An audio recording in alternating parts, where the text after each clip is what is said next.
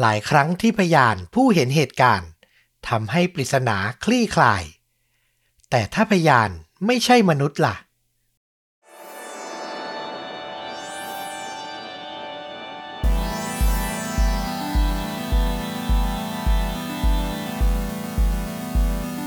สวัสดีครับ สวัสดีครับ คากจริงยิ่งกว่าหนังพอดแคสต์จากช่องชวนดูดะอยู่กับต้อมครับ แล้วก็ฟลุกครับ วันนี้เป็นเรื่องราวจากทางฝั่งต้อมสลับวันกันสักนิดนึงนะ เพราะว่าฟุกเพิ่งกลับจากธุระต่างจังหวัด อาจจะเรียบเรียงเรื่องราวไม่ทันเนาะก็หลายอย่างเลยตอนนี้ทั้งสุขภาพนะ ผมแพ้ฝุ่น PM 2.5 มาก แล้วตอนนี้มันกลับมาเยอะ ถ้าใครสังเกตเสียงผมจะแบบเครือๆหน่อย ก็อาจจะด้วยสาเหตุนี้แหละ คือผมแพ้ฝุ่น เออ แล้วก็ธุระป่าปางโอ้โห ในชีวิตยุ่งยากมากเลยต้องขอบคุณต้อมและคุณผู้ฟังนะว่า รอได้ เดี๋ยวให้ต้อม นำไปก่อนเลย เดี๋ยวผมค่อยตามมาในวันพฤหัสหรือวันศุกร์เนาะอืมเชื่อว่าคุณผู้ฟังทุกท่านน่าจะเข้าใจเนาะเพราะว่าเราก็อยู่ด้วยกันมานานก็เรียกว่าอะไรดี ผ่านอะไรมาด้วยกันเยอะโอ้โหนะครับ แต่คุณฟลุกก็ไม่เคยส่วนตัวผมนะ ใครว่าอย่างไรไม่ทราบแต่สำหรับผมเนี่ย เรื่องราวของคุณฟลุกก็คุณภาพไม่เคยตกนะ น่าสนใจเสมอนะครับ อ่าก็อดใจรอกันสักนิดนึง ฟังเรื่องราวจากทางฝั่งผมก่อน เรื่องราวเหตุการณ์ในวันนี้ ผมว่าจุดศูนย์กลางความน่าสนใจมันจะไปอยู่ที่พยานครับ อืม ระดับความรุนแรงจะมากไหม ถ้าอย่างนั้น ผมให้ไม่น่าเยอะสักเท่าไหร่ ปริมาณความโหดมันไม่ค่อยมี ผมให้สักประมาณ 3 แล้วกัน อะกลางๆไว้ อย่างที่บอกคือไฮไลท์มันไม่ได้อยู่ที่การเกิดเหตุ แต่มันอยู่ที่พยานที่เห็นเหตุการณ์ ที่มันมีความน่าสนใจ เพราะใครเห็นชื่อคลิปน่าจะรู้สึกแล้วล่ะ ผมตั้งชื่อไว้ว่า พยานปากเอกที่ไม่ใช่คนอืมอ่าไม่สปอยอะไรมากกว่านี้เข้าสู่เรื่องราวกันเลยดีกว่าเนาะย้อนกลับไปในช่วงปี 1980 ครับ ไปที่เมืองแกลนและพิตส์รัฐมิชิแกน สหรัฐอเมริกา ไปดูจุดเริ่มต้นความสัมพันธ์ของวัยรุ่นสองคนครับ ฝ่ายชายเนี่ยมีชื่อว่าคุณมาร์ตินดูแรม ส่วนฝ่ายหญิงเนี่ยชื่อว่าเกลนนาจอห์นสัน ทั้งสองคนเนี่ยอยู่ในละแวกเดียวกัน อยู่ใกล้กันนะนะ บ้านใกล้กัน วันแรกที่เจอกันคือมาตินเนี่ยในวัยรุ่นนะตอนนั้นอายุยังไม่ถึง 20 เลย ก็ขับรถกระบะออกตะลอนกับญาติครับ ที่อายุใกล้เคียงกัน ที่มีชื่อว่าคูเปอร์ ตามภาษาวัยรุ่นเลย ออกร่อนไปทั่วเนาะแล้วพอจังหวะที่จอดรถพักริมทาง เกรนน่าเนี่ยมองเห็นมาร์ตินก็เกิดสนใจ ก็เลยเหมือนเข้ามาพูดคุยทำความรู้จักกัน วินาทีนั้นเนี่ยผู้เป็นญาติอย่างคูเปอร์บอกเลยว่ามาร์ตินเนี่ยคือเหมือนจะถูกใจเกรนน่ามากเหมือนทั้งคู่อะ spark กัน คือฝ่ายหญิงอย่างเกรนน่าเนี่ยเดินมาคุยมีผู้ชายสองคน ไม่คุยกับคูเปอร์เลย คุยกับมาร์ตินคนเดียวหืมชัดเจน ก็พอจะบอกอะไรบางอย่างได้แล้วล่ะ หลังจากนั้นสุดสัปดาห์ ทั้งสองคนก็พากันไปดูหนัง แบบโรงหนังขับรถเข้าไปอะ Dive in Theater อะอ่าก็เป็นแบบสมัยก่อนนะ อาจจะฮอตฮิตกันสมัยนี้อาจจะไม่ค่อยเห็นสักเท่าไหร่ ก็คือไปจอดรถไม่ต้องลงจากรถ ก็พูดคุยกันดูหนังกันในรถได้เลย ต้องบอกว่าทั้งคู่มีอะไรที่เหมือนกันหลายอย่างครับหนึ่งเลยคือเป็นลูกคนกลางเหมือนกัน มีพี่น้องสามคน ตัวเองเป็นคนกลาง ตัวเกรนน่าฝ่ายหญิงเนี่ยจะเป็นเด็กที่ค่อนข้างเก็บตัวอยู่บ้านเยอะ เพราะเธอมีหน้าที่ต้องคอยดูแลน้องชายคนสุดท้อง ที่อ่อนกว่าเธอ 9 ปีอืมคือเหมือนเป็นแม่อีกคนน่ะ ว่าอย่างนั้นเถอะต้องช่วยแม่ดูน้อง ส่วนมาร์ตินเนี่ย จริง ๆ นิสัยก็ใกล้เคียงกับเกรนนาคือเขาก็เป็นผู้ชายที่ค่อนข้างรักสงบ สุขุม ไม่พูดเยอะ แต่ที่แตกต่างคือเขาอาจจะไม่ค่อยอยู่บ้าน จะชอบออกผจญภัยไปกับญาติคู่หูอย่างคูเปอร์นี่แหละ ตามประษาเด็กวัยรุ่นชายนะครับ ก็ทั้งออกไปขับรถเล่นตก ปลาล่าสัตว์ทำกิจกรรมกลางแจ้ง ตามประษาวัยรุ่นอเมริกันที่อาจจะไม่ได้อยู่ในเมืองใหญ่ๆอะเนาะเรื่องราวความสัมพันธ์ดูเหมือนจะไปได้ดี แต่อย่างว่าตามประษาวัยรุ่น มันผมใช้คำคุณต้นหอมแล้วกัน สกุลตลา พิธีกรที่ผมเคยร่วมงานด้วย เขาพูดบ่อย เขาบอกว่าเรายังเด็กเรายังต้องเจ็บอีกเยอะอื้อหือนะครับผมก็คือพอมีเรื่องไม่พอใจหรือไม่เข้าใจกันนิดหน่อย ก็มีเหตุให้ต้องเลิกรากันไป แต่สิ่งที่เกิดขึ้นหลังจากนั้นน่ะ มันทำให้ทั้งสองคนน่ะ หมดโอกาสที่จะรีเทิร์นกลับมา อีกนานนับสิบปีเลย โอ้โห เพราะว่าเกรนน่าในวัยที่ตอนนั้นนะแค่17ปี ไปเจอหนุ่มคนใหม่ วัย22คือโตเป็นหนุ่มและแก่กว่าเธอ5ปี แล้วเหมือนไปประทับใจมาก โอ้โห เป็นผู้ใหญ่ดูแลฉันได้ อยู่ดีๆ เธอตัดสินใจเข้าพิธีวิวากับเขาเลยครับ หลังจากเลิกรากับมาร์ตินไม่นาน โอ้โห รวดเร็วทันใจมากนะ ใช่แล้วอายุ 17 เท่านั้นเองนะ ยังไม่ถึง 18 เลย ก็คือต้องอาศัยการยินยอมจากครอบครัวด้วยนั่นแหละ ถึงจะเข้าพิธีแต่งงานกันได้ อย่างไรก็ตามเกรนน่ากับหนุ่มคนใหม่เนี่ยก็ใช้ชีวิตร่วมกันมาอย่างดีนะ มีลูกด้วยกันถึง2คน ฝั่งมาตินหลังเกรนน่าเริ่มต้นชีวิตคู่ไป 2-3 ปีถึงช่วงปีประมาณ 1991 เขาก็ตัดสินใจเริ่มต้นชีวิตคู่กับแฟนสาวคนใหม่เหมือนกัน เธอคนนั้นเนี่ยมีชื่อว่าคริสติน่า แล้วในเวลานั้นก็ใกล้เคียงกันเลยนะชีวิต คือมาตินก็ยังหนุ่มมาก อายุยังไม่เต็ม 20 ปีดีเลย อย่างไรก็ตามเหมือนเดิมเลย คือมาตินกับคริสติน่าก็ใช้ชีวิตกันไปแบบสงบสุข คู่รักทั่วไปอะ มันก็มีเรื่องทะเลาะเบาะแว้งมีดีมีร้ายปกติอะเนาะอืมแต่พวกเขาอะก็ประคับประคองชีวิตคู่จนเติบโตด้วยกันมา แล้วมาร์ตินก็มีลูกกับคริสติน่าเนี่ยสามคนครับ ฟังดูแล้วเหมือนเส้นทางของทั้งคู่นะ ระหว่างมาร์ตินกับเกรนน่าเนี่ยแยกกันแล้ว มันน่าจะจบลงแล้วล่ะ มันเหมือนเป็นแค่รักแรกของกันแล้วกัน แล้วก็น่าจะอยู่กันแค่ในความทรงจำไม่น่าจะได้กลับมาเจอกันอีก แต่อย่างที่รู้กันครับว่าชีวิตคนเราเนี่ยอะไรมันก็ไม่แน่นอน และสามารถเปลี่ยนแปลงได้ทุกนาที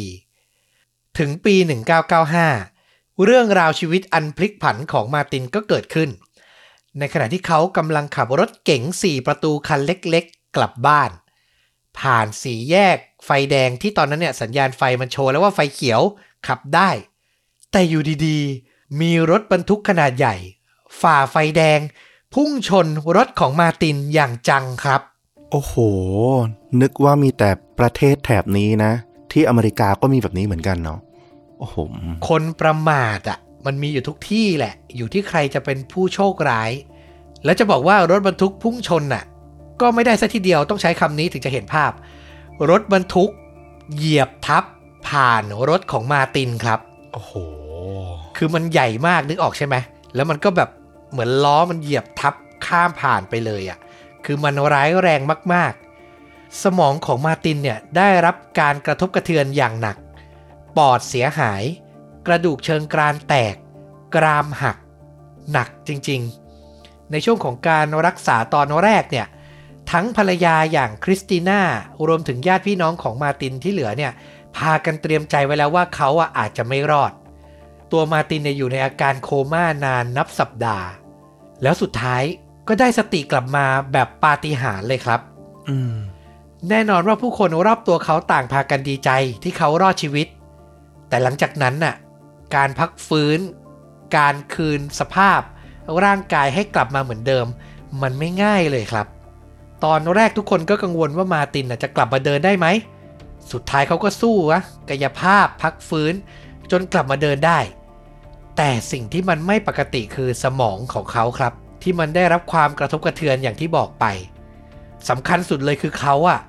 ลืมเหตุการณ์ก่อนเกิดอุบัติเหตุไปหลายส่วนมากๆเขาจำแทบไม่ได้เลยว่าเคยใช้ชีวิตคู่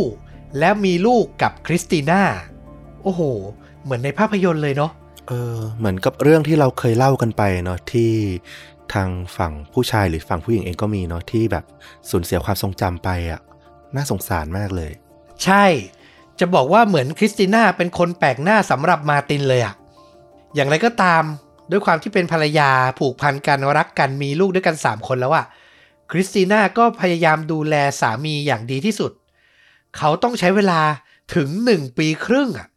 กว่าจะกลับมาใช้ชีวิตได้ตามปกติอืมแต่มันก็ไม่เต็มร้อยเนาะ เพราะว่าความแปรปรวนในสมองเนี่ยมันยังคงอยู่ อาการเจ็บปวดเรื้อรังยังคงอยู่ อุบัติเหตุครั้งเนี้ยทำให้มาตินน่ะกลายเป็นคนที่ดูแข็งกร้าว มีความเจ้าอารมณ์มากขึ้น เขามองคริสติน่าไม่เหมือนเดิม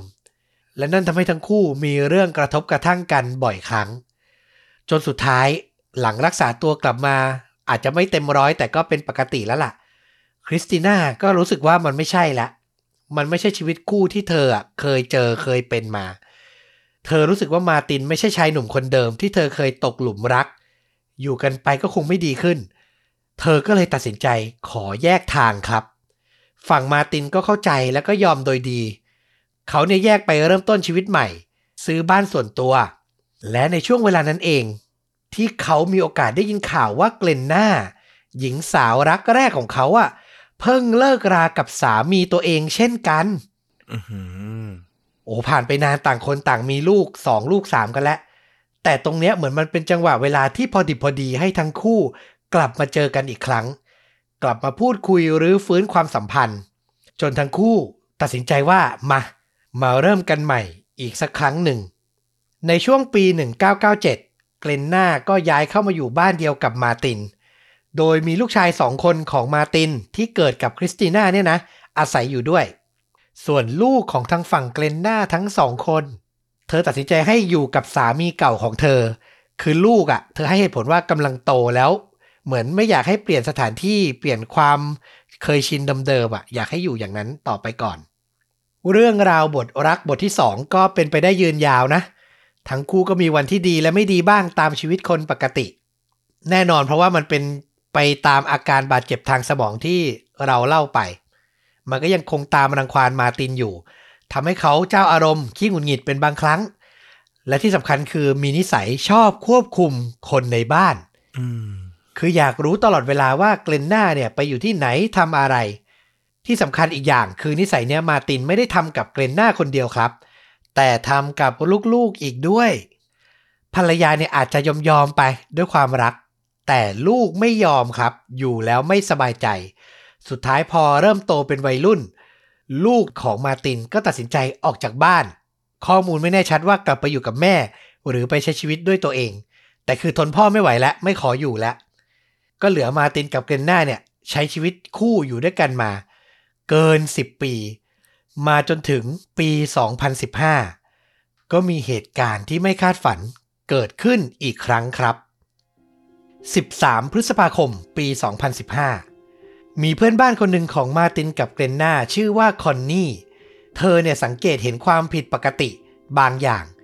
คือทั้งคู่ไม่ออกมาทักทายเพื่อนบ้านเลย ธรรมดาเนี่ยต้องเจอกันทุกวันต้องได้พูดคุยกัน ทักทายกันมาเยี่ยมบ้านกัน แต่วันนั้นน่ะ เงียบสนิทจนผิดสังเกต คอนนี่ก็เลยเดินไปเคาะประตูบ้านของมาตินกับเกรนนา พยายามมองผ่านช่องหน้าต่างหน้าบ้านเข้าไป แต่ก็ไม่มีการเคลื่อนไหว เคาะประตูไปเรียกไป ก็ไม่มีเสียงตอบรับ คอนนี่เนี่ยเพื่อนบ้านนะนะ เดินไปเคาะประตู ไม่มีใครตอบก็เดินกลับ แล้วก็เดินวนกลับมาอีกมาเคาะอีก แล้วไม่มีสัญญาณก็เดินกลับ เป็นอย่างเงี้ยจนถึงรอบที่สามคอนนี่ก็รู้สึกแล้วว่าโหมันผิดปกติจังเลย ไม่เห็นบอกไว้ก่อนเลยว่าจะไปไหน เธอก็เลยลองสำรวจบริเวณประตูหน้าบ้าน ลองบิดลูกบิดประตูดู ปรากฏว่าประตูไม่ได้ล็อกครับ คอนนี่ค่อยๆ เปิดประตูออก แล้วก็เดินเข้าไปในบ้าน พยายามตะโกนเรียก มาตินเกรนนาฉันคอนนี่นะ ไม่มีเสียงตอบรับเหมือนเดิมเลยครับ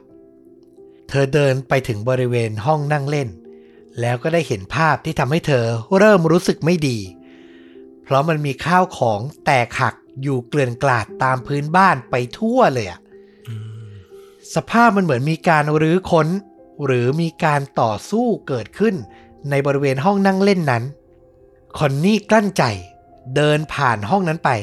ไปสำรวจบริเวณห้องนอนต่อ แล้วก็ต้องตื่นตะลึง เพราะได้เจอร่างของเพื่อนบ้านทั้งสองคนอย่างมาร์ตินกับเกรนนานอนแน่นิ่งอยู่ใกล้กัน สภาพในห้องเป็นสีแดงฉานสาดกระเซ็นอะเต็มไปหมดเลยอืมเธอเห็นแล้วว่าทั้งคู่มีบาดแผลจากการถูกยิง คอนนี่รีบวิ่งกลับไปโทรศัพท์แจ้งเจ้าหน้าที่ตำรวจ เมื่อพวกเขามาถึงและทำการสำรวจได้ไม่นาน สุดท้ายเจ้าหน้าที่ก็ได้พบอาวุธปืน ซ่อนอยู่บริเวณโซฟาในห้องนั่งเล่น คือเหมือนมีคนตั้งใจซุกไว้อะอย่างไรก็ตาม รอบๆบ้านไม่พบร่องรอยกระจกแตกร้าว หรือการงัดแงะประตูหน้าต่างเข้ามาแต่อย่างใด มาร์ตินมีร่องรอยการถูกยิงถึง 5 นัด ส่วนเกรนนาถูกยิงน้อยกว่าคือสองนัด แต่เข้าที่ศีรษะ ทุกคนเชื่อว่าทั้งสองคนเนี่ยเสียชีวิตแล้ว แต่อัศจรรย์มากๆ เมื่อเจ้าหน้าที่ตรวจดูชีพจรเกลนหน้ากลับพบว่าเธอยังมีลมหายใจอยู่อืม เธอถูกส่งตัวไปโรงพยาบาลอย่างเร่งด่วน และโชคดีมากๆ สุดท้ายพ้นขีดอันตรายครับ แต่ทว่าก็ยังอยู่ในอาการโคม่า ไม่สามารถพูดคุยให้การใด ๆ ได้ ส่วนมาตินน่ะได้รับการยืนยันในเวลาต่อมาว่า เสียชีวิตแล้ว เบื้องต้นในการสืบสวน เจ้าหน้าที่ก็พยายามมองหาว่าใครที่จะมีแรงจูงใจในการก่อเหตุครั้งนี้บ้าง และพวกเขาก็พบเงื่อนงำสำคัญ อาชีพลับๆของมาร์ตินและเกลนนาทั้งคู่แอบขายยาแก้ปวดอืมที่มาร์ตินน่ะ ที่เราเล่าไปว่าเขาได้รับความกระทบกระเทือนทางสมอง คุณหมอก็เลยสั่งยาแก้ปวด ให้เขามาแบบสม่ำเสมออะหลาย ๆ คนน่าจะทราบอยู่แล้วว่าตามหลักการที่อเมริกาคือไม่สามารถเดินเข้าร้านขายยา แล้วก็เลือกซื้อยาได้เลยเหมือนบ้านเราเนาะต้องมีใบสั่งจากแพทย์ มาร์ตินเนี่ย ได้รับยาแก้ปวดมา แต่ช่วงหลังๆ เขารับประทานมันน้อยลงมากๆ คือแทบจะไม่ใช้แล้ว ก็เลยหาประโยชน์จากมันซะเลย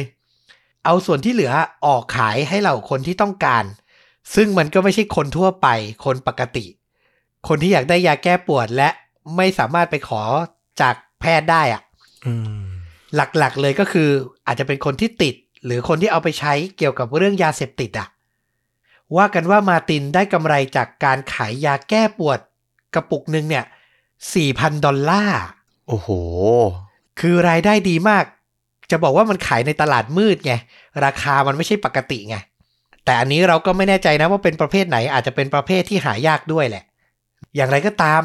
ญาติสนิทของมาร์ตินที่เคยออกซิ่งด้วยกันที่เราเล่าให้ฟังตอนวัยรุ่นน่ะ คูเปอร์อะรู้เรื่องก็พยายามเตือนมาร์ตินตลอดว่า เฮ้ยนายจะทำเรื่องราวแบบเนี้ย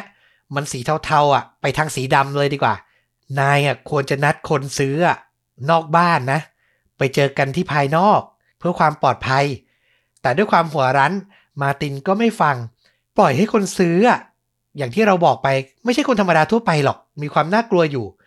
ให้พวกเขาอะ มาเคาะประตูซื้อยาได้ถึงประตูหน้าบ้านอะอืมเสี่ยงมากนะ เสี่ยงมาก มันก็เลยมีความเป็นไปได้ว่าคนร้ายอะ พูดคุยตกลงกันแล้วไม่ลงตัวอาจจะเกิดทะเลาะกับทั้งมาตินและเกรนนาจนคว้าอาวุธมาโจมตี แล้วก็ทิ้งมันไว้ในห้องนั่งเล่นก่อนจะหลบหนีไป อันนี้ความเป็นไปได้สูงมากๆ อย่างไรก็ตามครับ เมื่อเจ้าหน้าที่ทำงานต่อ ไปสอบปากคำเหล่าลูกๆ ทั้งสองคนของมาติน ที่เคยใช้ชีวิตอยู่ในบ้านหลังนี้มาก่อนนะนะ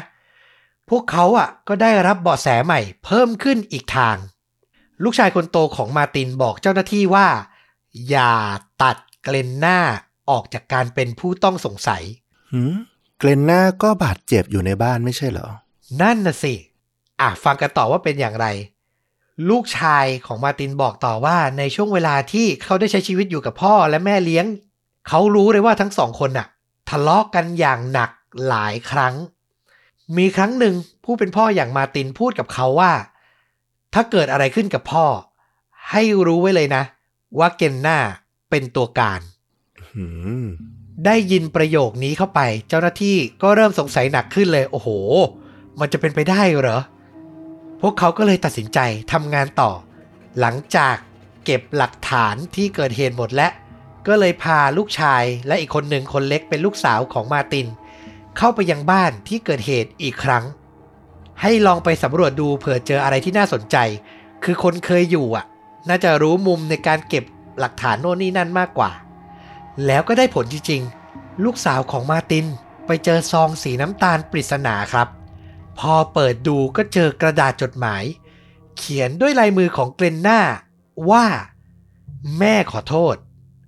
แม่เป็นแม่ที่ไม่ดีมา 12 ปี โปรดยกโทษให้แม่ด้วย การให้กำเนิดลูกๆ คือสิ่งที่ดีที่สุดที่แม่เคยทำมาในชีวิตนี้ ฟังจากรายละเอียดจดหมายอะมันเหมือนเป็นข้อความที่เกรนนาอยากส่งให้ลูกๆของเธอเองอะลูกติดของเธอที่อยู่กับสามีเก่าอะ คือข้อความอะ ความรู้สึกอะ มันเป็นจดหมายลาตายชัดๆเลยอะอันนี้คือในความรู้สึกของลูกทั้งสองคนของมาตินนะ พวกเขาคิดว่าเกรนนาลงมือกับพ่อ จากนั้นก็ตัดสินใจทำลายชีวิตตัวเองต่อ โอ้โห มันก็ดูเมคเซน s ์นะ ถ้ามองในมุมหนึ่ง แต่มันมีหนึ่งประเด็นที่เป็นคำถามใหญ่ คืออย่างที่เราเล่าไป อาวุธมันถูกเจอซุกอยู่บริเวณโซฟาในห้องนั่งเล่น แต่ร่างของทั้งมาร์ตินและเกรนนาถูกเจอติดติดๆกันในห้องนอน อืม ดังนั้นถ้าเกรนนาเป็นคนทำสิ่งที่เกิดขึ้นคือ เธอต้องจ่อปืนใส่ศีรษะตัวเอง ลั่นไกแล้วก็เดินไปล้มลงใกล้ ๆ ร่างของมาร์ตินน่ะ ฟังดูมันเป็นไปได้ยากมากๆ ใช่ไหม เป็นไปไม่ได้ดีกว่า เออ ในความรู้สึกเราความรู้สึกแรกเราก็ว่าเป็นไปไม่ได้ แต่อย่างไรก็ตาม เจ้าหน้าที่อะก็ยังไม่สามารถตัดประเด็นไหนทิ้งไปได้ โดยเด็ดขาด สิ่งที่เขาทำได้ดีที่สุดคือต้องเก็บจดหมายชิ้นนี้ แล้วรอเวลา ให้เกรนหน้าฟื้นจากโคมา่าจะได้สอบถามเธอให้แน่ชัดว่าในมุมของเธอเนี่ย วันนั้นคืนนั้นมันเกิดอะไรขึ้นกันแน่ และหลังจากรอนานเป็นสัปดาห์ ในที่สุดเกรนหน้าก็ฟื้นตัวกลับมามีสติครับ แต่สิ่งที่เกิดขึ้นทำเอาเจ้าหน้าที่เนี่ยถอนหายใจเฮือกใหญ่เลย เพราะพอไปถามถึงเรื่องจดหมาย เกรนหน้ากลับอ้างว่าเธอจำไม่ได้ว่าเคยเขียนมัน และที่สำคัญ เธอจำเหตุการณ์ในคืนเกิดเหตุไม่ได้เลย แม้แต่น้อย คือมันก็ฟังขึ้นอะอะถ้าจะมองอีกมุมนะ ให้ความเป็นธรรมกับเธอ โดนยิงเข้าศีรษะสองนัดอะความกระทบกระเทือนมันมีสิทธิ์เกิดขึ้นอยู่แล้ว ต้องบอกว่าเรื่องมันเกิดในคืนก่อนหน้านี้นะ ที่เพื่อนบ้านอะจะมาเคาะประตู เพื่อนบ้านอะเคาะประตูในวันถัดมา บางแหล่งข่าว อันนี้เราไม่ confirm นะ แต่บางแหล่งข่าวบอกว่า เรื่องอะมันเกิดขึ้นก่อนหน้าเพื่อนบ้านมาเจอสองวันนะ โอ้โห แต่ถ้าเป็นอย่างนั้นจริงๆเนี่ยต้องบอกว่าเกรนน่าอึดมากที่ยังรอดมาได้ อันนี้เราก็ยังไม่แน่ใจ เพราะว่าแต่ละแหล่งมันให้ข้อมูลไม่ตรงกันขอไม่ยืนยันนะครับนำมาถ่ายทอดทุกแง่มุม ให้คุณผู้ฟังตัดสินกันเอง ถึงตรงเนี้ยเรื่องมันเหมือนจะมาถึงทางตันเลย คือมันมีทฤษฎีทั้งผู้ก่อเหตุเนี่ยมาจากการซื้อขายยา หรือจากภรรยาอย่างเกรนหน้าเอง แต่มันไม่มีพยานบุคคลมายืนยันอะไรใด ๆ ได้เลย แต่อย่างที่เราเกริ่นไปตั้งแต่ต้นเรื่อง ส่วนนี้แหละครับคือหัวใจของเคสในวันนี้ ผมใช้คำว่า ไม่มีพยานบุคคล แต่ไม่ใช่ไม่มีพยานเลยนะ พยานนะมี แต่เราต้องเรียกเขาว่า ตัวต้องใช้สรรพนามเป็นตัว อืมเพราะพยานผู้เห็นเหตุการณ์เป็นนกแก้วสีเทา สายพันธุ์แอฟริกา มีชื่อว่าบัตรครับ โอ้โห ถ้าใครเลี้ยงนกแก้วจะรู้ดีว่าสายพันธุ์นี้เกรย์แอฟริกาเนี่ยคือหนึ่งในสายพันธุ์ที่ฉลาดที่สุด บางแหล่งที่เราไป search ข้อมูลบอกว่าฉลาดที่สุดในโลกเลย เทียบกับนกแก้วทุกสายพันธุ์ นกสายพันธุ์นี้สามารถจดจำข้อความและเลียนเสียงเจ้าของได้ แถมยังมีอายุยืนยาวได้ถึง 50ถึงปี เจ้าบัดเนี่ยอยู่กับมาร์ตินมาตั้งแต่เขาเริ่มต้นชีวิตคู่กับเกรนน่าใหม่ ๆ เลย คืออยู่ในบ้านหลังเนี้ยมา10กว่าปีแล้ว แต่หลังเกิดเหตุ บัดถูกย้ายให้ไปอยู่กับคริสติน่าภรรยาเก่าของมาร์ตินนะนะ และตัวเธอนี่แหละ ที่เป็นคนสังเกตเห็นว่า บัตรมีอาการแปลกๆ เหมือนเขาจะตื่นตกใจ หวาดกลัว และพูดเรียนเสียงสนทนาบางอย่างที่น่าตกใจมากๆอืมผมเล่ายังไง คุณผู้ฟังก็ไม่เก็ต ลองไปฟังตัวอย่างเสียงบางส่วนที่ผมตัดมาครับสั้น Get your ass moving now! No fucking shit! ผมมีความรู้สึกว่าเหมือนมันมีอีกเสียงหนึ่งอะมาแทนเสียงมันอะไม่รู้สิ ความรู้สึกผมนะ เหมือนมันมีสองเสียงถูกไหม ใช่เหมือนแบบอยู่ดีๆก็เปลี่ยนเสียงอะถ้าพูดแบบโอ้โห ถ้าเป็นหนังผีไทยเนี่ยก็ต้องบอกว่าโอ้โห อยู่ดีๆเปลี่ยนเป็นเสียงคนแก่เฉยเลยอะไรเงี้ยน่ากลัวนะ อ่า คุณฟลุกจับประเด็นถูกต้องครับ อันเนี้ยเป็นตัวอย่างเสียงสั้นๆ นะ ถ้าใครอยากฟังยาวๆ ผมแปะลิงก์ไว้ที่ top comment ใน YouTube เหมือนเดิมนะ สามารถเข้าไปฟังยาวๆได้ คริสติน่าสังเกตแอบถ่ายคลิปไว้ แล้วเธอบอกกับเจ้าหน้าที่ว่า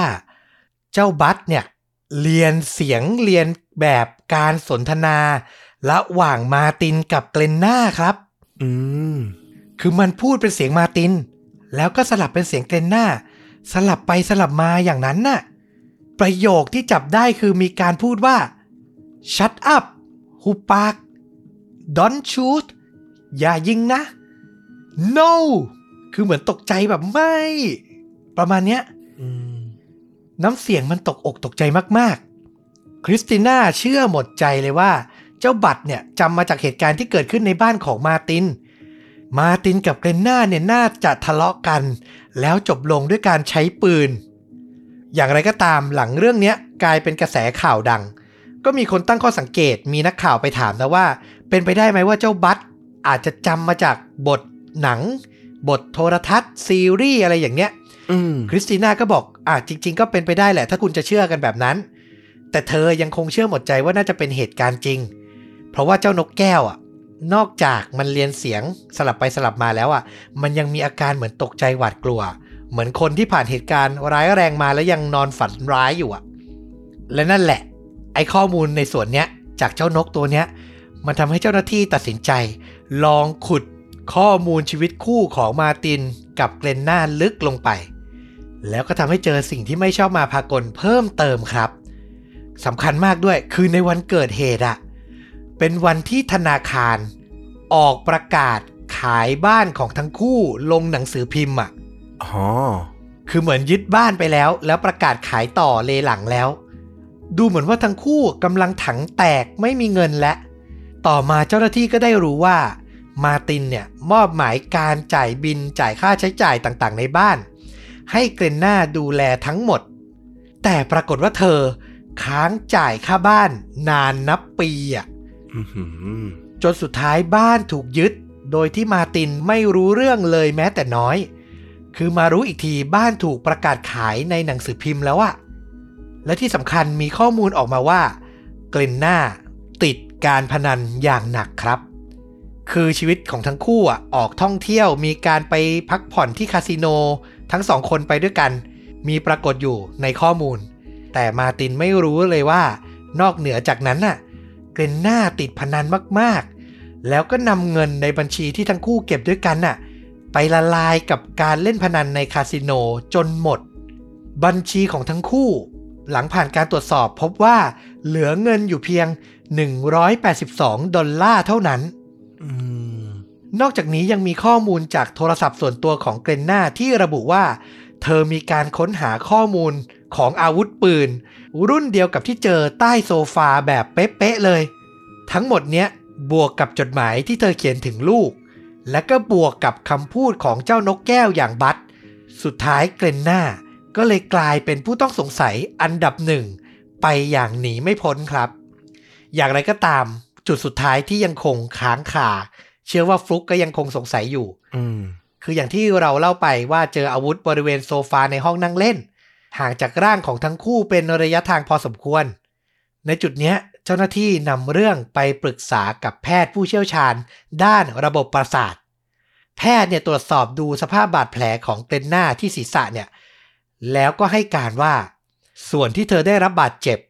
ไม่ใช่จุดสำคัญของเส้นประสาทซะทีเดียว เธอถึงได้รอดในขั้นสุดท้าย และก็มีความเป็นไปได้ว่าหลังเธอลั่นไกใส่ศีรษะตัวเอง เธออาจจะยังสามารถเดินโซซัสโซเซ มาล้มลงข้างๆสามีได้ คือแพทย์ให้ข้อมูลเลยว่ามันมีความเป็นไปได้ในเคสนี้นะ ชี้ชัดว่าในเคสนี้ดูจากสภาพบาดแผลแล้ว มีความเป็นไปได้ มันเหมือนปลดล็อกเลยอะข้อมูลในส่วนเนี้ย สุดท้ายอายการก็เลยสามารถตั้งข้อหา และสั่งฟ้องเกรนนาในที่สุด แน่นอนว่าคำพูดจากพยานหนึ่งเดียวอย่างเจ้านกแก้วบัตเนี่ยไม่สามารถนำมาเป็นหลักฐานหรือขึ้นให้การในชั้นศาลได้ แต่มันก็เป็นเหมือนตัวจุดชนวนให้เคสนี้ได้รับความสนใจ และนำมาสู่การคลี่คลายในที่สุดครับ สุดท้ายผ่านไปประมาณเกือบเกือบ2ปี ในเดือนกรกฎาคมปี 2017 เกรนนาก็ถูกตัดสินให้รับโทษจำคุกตลอดชีวิต โดยไม่มีสิทธิ์ขออุทธรณ์แต่อย่างที่เราบอกไปนะ เธออ้างว่าความทรงจำในคืนนั้นของเธอมันไม่ได้กลับมา แล้วก็ยังมีหลาย ๆ คนหลาย ๆ ทฤษฎี บอกว่าเธออาจจะไม่ใช่คนร้ายตัวจริงก็ได้ แต่ศาลตัดสินไปแล้ว อันนี้ก็อยู่ที่การพิจารณาและการพูดคุยกันของพวกเรา ก็ลองพูดคุยแลกเปลี่ยนกันมาได้ แต่สารสรุปไปแล้วนะ เธออยู่ในคุกแล้วนะครับอืมเราปิดท้ายนิดนึงคือ เรื่องราวทั้งหมดอะ่ะมันก็น่าสงสารสำหรับครอบครัวนี้ แต่ที่มันน่าสงสารมากขึ้นไปอีกก็คือเจ้านกแก้วอย่างบัตอะ่ะมันก็คือมีอาการบอบช้ำทางจิตใจไม่ต่างจากมนุษย์เลยนะ แล้วก็ต้องใช้เวลาในการรักษาฟื้นฟูต่อไป คือเราไปอ่านดูอะสายพันธุ์เนี้ยอย่างที่บอกมันมีอายุยืนยาว 50-60 ปี มันเป็นนกที่มีสิทธิ์จะได้รับความบอบช้ำทางจิตใจได้สูง เพราะบางทีมันอาจจะอยู่ยืนยาวกว่ามนุษย์ที่เลี้ยงมันด้วยซ้ำอะนึกออกใช่ปะอืมเออ มันก็อาจจะต้องมีความบอบช้ำทางจิตใจจากการสูญเสียหรือจากเหตุการณ์ที่น่าตกใจแบบนี้ได้ ก็ไม่แน่ใจเหมือนกันว่าจนถึงปัจจุบันนี้เจ้าบัตมันเป็นตายร้ายดีอย่างไรบ้าง ก็หวังว่ามันจะอยู่ได้โอเคเนาะอ่านี่แหละ ก็คือเรื่องราวในวันนี้ที่เราว่าเป็นพยานปากเอกที่คาดไม่ถึงจริง ๆ แล้วก็มีส่วนสำคัญในการตัดสินเคสนี้เหมือนกัน อืม เราว่าโอ้โห ต้องบอกว่าเกือบปิดไม่ลง หรือแม้แต่ว่าปิดลงไปแล้วก็ยังมีจุดที่ทำให้คิดได้เหมือนกันว่าอาจจะมีคำตอบในช่องทางอื่นอย่างที่ต้อมบอกนะว่า ก็เชิญชวนผู้ฟังเนาะใครสงสัยตรงไหน คิดว่าทางไหนน่าจะเป็นไปได้ก็ลองคอมเมนต์มา ส่วนตัวเราคิดว่า โอ้โห ต้องว่ายังไงดี ต้องบอกว่ามันเป็นความเหลือเชื่ออย่างหนึ่งเหมือนกันนะ คือเจ้าบัตเนี่ยคือถึงจะฉลาดความจำดีมาก แต่ว่าอย่างที่บอกอะ่ะ มันเป็นจังหวะที่ค่อนข้างน่ากลัวนะในสำหรับเราที่เป็นมนุษย์เองอะเสียงที่มันมีความข่มขู่แล้วก็ต่อสู้ทะเลาะกันนะถ้ามันจำได้นะ แล้วมันฟังแค่ครั้งเดียวแล้วมันก็จำได้ แล้วถ้าตามมาด้วยเสียงปืนอีกโอ้โห คือสิ่งเหล่านี้มันทำให้ ทำให้ส่งผลกระทบต่อความทรงจำต่อสมองได้เยอะมากเลยนะ แต่ว่าเจ้าบัตรก็ยังจำรายละเอียดพวกนี้เอามาพูดได้ จนนำมาสู่ทำให้คนที่ใกล้ชิดที่สังเกตเห็นอีกนะ ก็ต้องชื่นชมอีกถึงคริสติน่าที่แบบเออ สังเกตเห็นแล้วก็คิดว่ามันมีความสำคัญ ถ้าบางคนบอกว่า เออ ก็เป็นเสียงนก ไปจำนู่นจำนี่อย่างที่บอกเนอะอาจจะไปจำเสียงหนังอะไรเงี้ยก็อาจจะไม่ได้สงสัยหรือว่าไม่ได้นำมาเป็นข้อมูลที่จะเป็นจุดตั้งต้น ไอเดียที่จะสืบสวน ลึกลงไปในทิศทางนี้ได้อีกอะเนาะโอ้โห ก็ต้องบอกว่า เป็นเคสที่น่าสนใจมากนะแต่ส่วนตัวเราก็ยังคิดนิดหนึ่งเหมือนกันว่า ก็เป็นไปได้เหมือนกันว่า เกรน่าอาจจะไม่ใช่คนร้ายนะเราว่ามองได้หลายมุมมากเลย อยากอ่านเหมือนกันว่า แฟนช่องของเราแต่ละคนจะมีความเห็นยังไงเกี่ยวกับคดีนี้นะเราว่าสนุกในการที่จะคิดว่ามันเกิดอะไรขึ้นได้บ้าง อืมก็มาพูดคุยกันดูนะครับ สำหรับภาพยนตร์ ผมอยากจะขออนุญาตฉีกแนว ไม่ขอแนะนำหนังอะไรที่มันลุ้นระทึกเลย เพราะพอดีว่าในเคสนี้มันมีเรื่องราวเกี่ยวกับเจ้านกแก้วแสนน่ารัก คือเคสมันไม่ได้น่ารักนะ แต่ว่าเจ้านกแก้วเนี่ยมันน่ารักแล้วมันก็ฉลาดมากและมีส่วนสำคัญในเรื่องนี้มาก ผมก็เลยขออนุญาตแนะนำภาพยนตร์เรื่องหนึ่งที่มันติดอยู่ในใจผม ผมดูมานานมากตั้งแต่สมัยเด็กๆ ไม่รู้คุณฟลุกจะเคยดูไหม แต่ผมมาจำชื่อไทยได้ขึ้นใจเลย ชื่อเรื่องภาษาอังกฤษและไทยคือชื่อว่าพอลลี่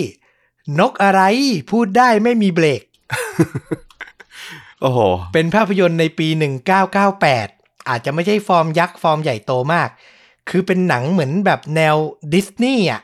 ดูได้ทุกเพศทุกวัยอิ่มอกอิ่มใจ เป็นเรื่องราวของเจ้านกสีเขียวนะ อันนี้นกแก้วสีเขียว ชื่อว่าพอลลี่ ที่มันฉลาดมากๆ มันพูดเก่งเกินนกทั่วไป รู้เรื่องเกินนกทั่วไป สุดท้ายเนี่ยมันต้องพลัดพรากจากเจ้าของซึ่งเป็นเด็กน้อย ถูกนำตัวไปทดลอง อยู่กับนักวิทยาศาสตร์ สติเฟื่อง อยู่กับพานโรง แล้วก็หลุดออกมาไปใช้ชีวิตอยู่กับคนโน้นคนนี้คนนั้นสำหรับผมโดยส่วนตัวนะ ถ้าให้คำนิยามมันคือ Forest Gump เวอร์ชั่นนกแก้วอะ อืม มันคือการที่พอลลี่อะได้ไปใช้ชีวิต อยู่กับคนที่มีความหลากหลาย และก็ได้ค้นหาความหมายของการมีชีวิตอยู่อะเออ มันเป็นหนังที่แบบดูแล้วอิ่มเอม อบอุ่นหัวใจ แล้วเราก็ต้องลุ้นว่าสุดท้ายอะ มันจะได้กลับมาเจอเจ้าของของมันไหม ซึ่งผ่านไปเป็นสิบสิบปีแล้ว ไม่รู้เจ้าของจะจำได้ไหม แล้วเธอก็โตไปแบบมากแล้วอะ ไม่รู้จะเป็นอย่างไรบ้าง เป็นเด็กผู้หญิงหน้าตาน่ารักเลย นี่แหละเป็นหนังที่ดูและอิ่มเอมใจมากๆ ผมยังจำได้ถึงทุกวันนี้ คือพอ เห็นเรื่องของเคสนี้เสร็จอะนึกถึงเรื่องเดียวเลยขอเชียร์เรื่องนี้หน่อย ใครยังไม่เคยดูลองหาดูนะครับ อาจจะเก่านิดนึงตั้งแต่ปี 1998 แต่รับประกันว่าโอ้โห คือเนื้อหามันไร้การเวลามันอบอุ่นหัวใจอะดูได้แบบไม่ต้องเครียดเลย ผมสารภาพนะครับเลยนะว่าดูโปสเตอร์แล้วผมผมว่าผมคุ้นกับการที่มันเป็นหนังแบบอยู่ในกระบะลดราคาพวกซีดีอะไรอย่างนั้นอะมานานเป็นมาไปกเลยได้นะเป็นไปได้เป็นไปได้นะ แล้วพอต้อมเล่าเรื่องย่อของมันอะเฮ้ย ผมว่าผมคุ้นๆเหมือนเคยดูเหมือนกันนะ มันก็ต้องยอมรับนะว่า ในรุ่นที่เราแบบเด็กๆ หรือแบบโตขึ้นมา หนังแบบเนี้ยมันมีเยอะมากเลยนะ แล้วเราก็ชอบดูหนังอะไรแบบนี้เหมือนกัน เพราะว่ามันดูแบบผ่อนคลาย ไม่ต้องคิดอะไรมากอะเนาะแล้วแบบโอ้โหเป็นเรื่องสัตว์น่ารักน่ารักด้วย แต่พอต้อมเล่าว่ามันมีแง่มุมนี้ก็เหมือนกันว่า ก็คิดเหมือนกันว่า เออ บางทีกลับไปดูตอนที่เรา โตแล้วผ่านประสบการณ์ผ่านโลกมาเยอะแล้วเนี่ย มันอาจจะมองเห็นอะไรบางอย่างในนั้น ที่ลึกซึ้งขึ้นมากกว่าตอนที่เป็นเด็กดูก็ได้ น่าสนใจนะ ถ้าใครมีโอกาสลองไปหาดูกัน ถูกต้องเลยครับ ก็ฝากไว้อีกหนึ่งเรื่องแล้วกันนะ ผมชอบพูดชื่อเรื่องมันมากเลยพอลลี่นกอะไรพูดได้ไม่มีเบรกนะครับผมเอาล่ะ ก็ปิดท้ายถือว่าผ่อนคลายจากเรื่องราวที่อาจจะหดหู่แล้วก็เครียดนิดนึงนะครับ ถ้าใครชื่นชอบก็ฝากติดตามช่องชวนดูดะได้ทุกช่องทางเหมือนเดิมครับ YouTube Facebook b l o g d i t Spotify Apple Podcast Twitter รวมถึง TikTok กลับมาพบต้อมกับฟุกได้ใหม่ในเอพิโซดต่อๆไป วันนี้ลาไปก่อน สวัสดีครับ สวัสดีครับ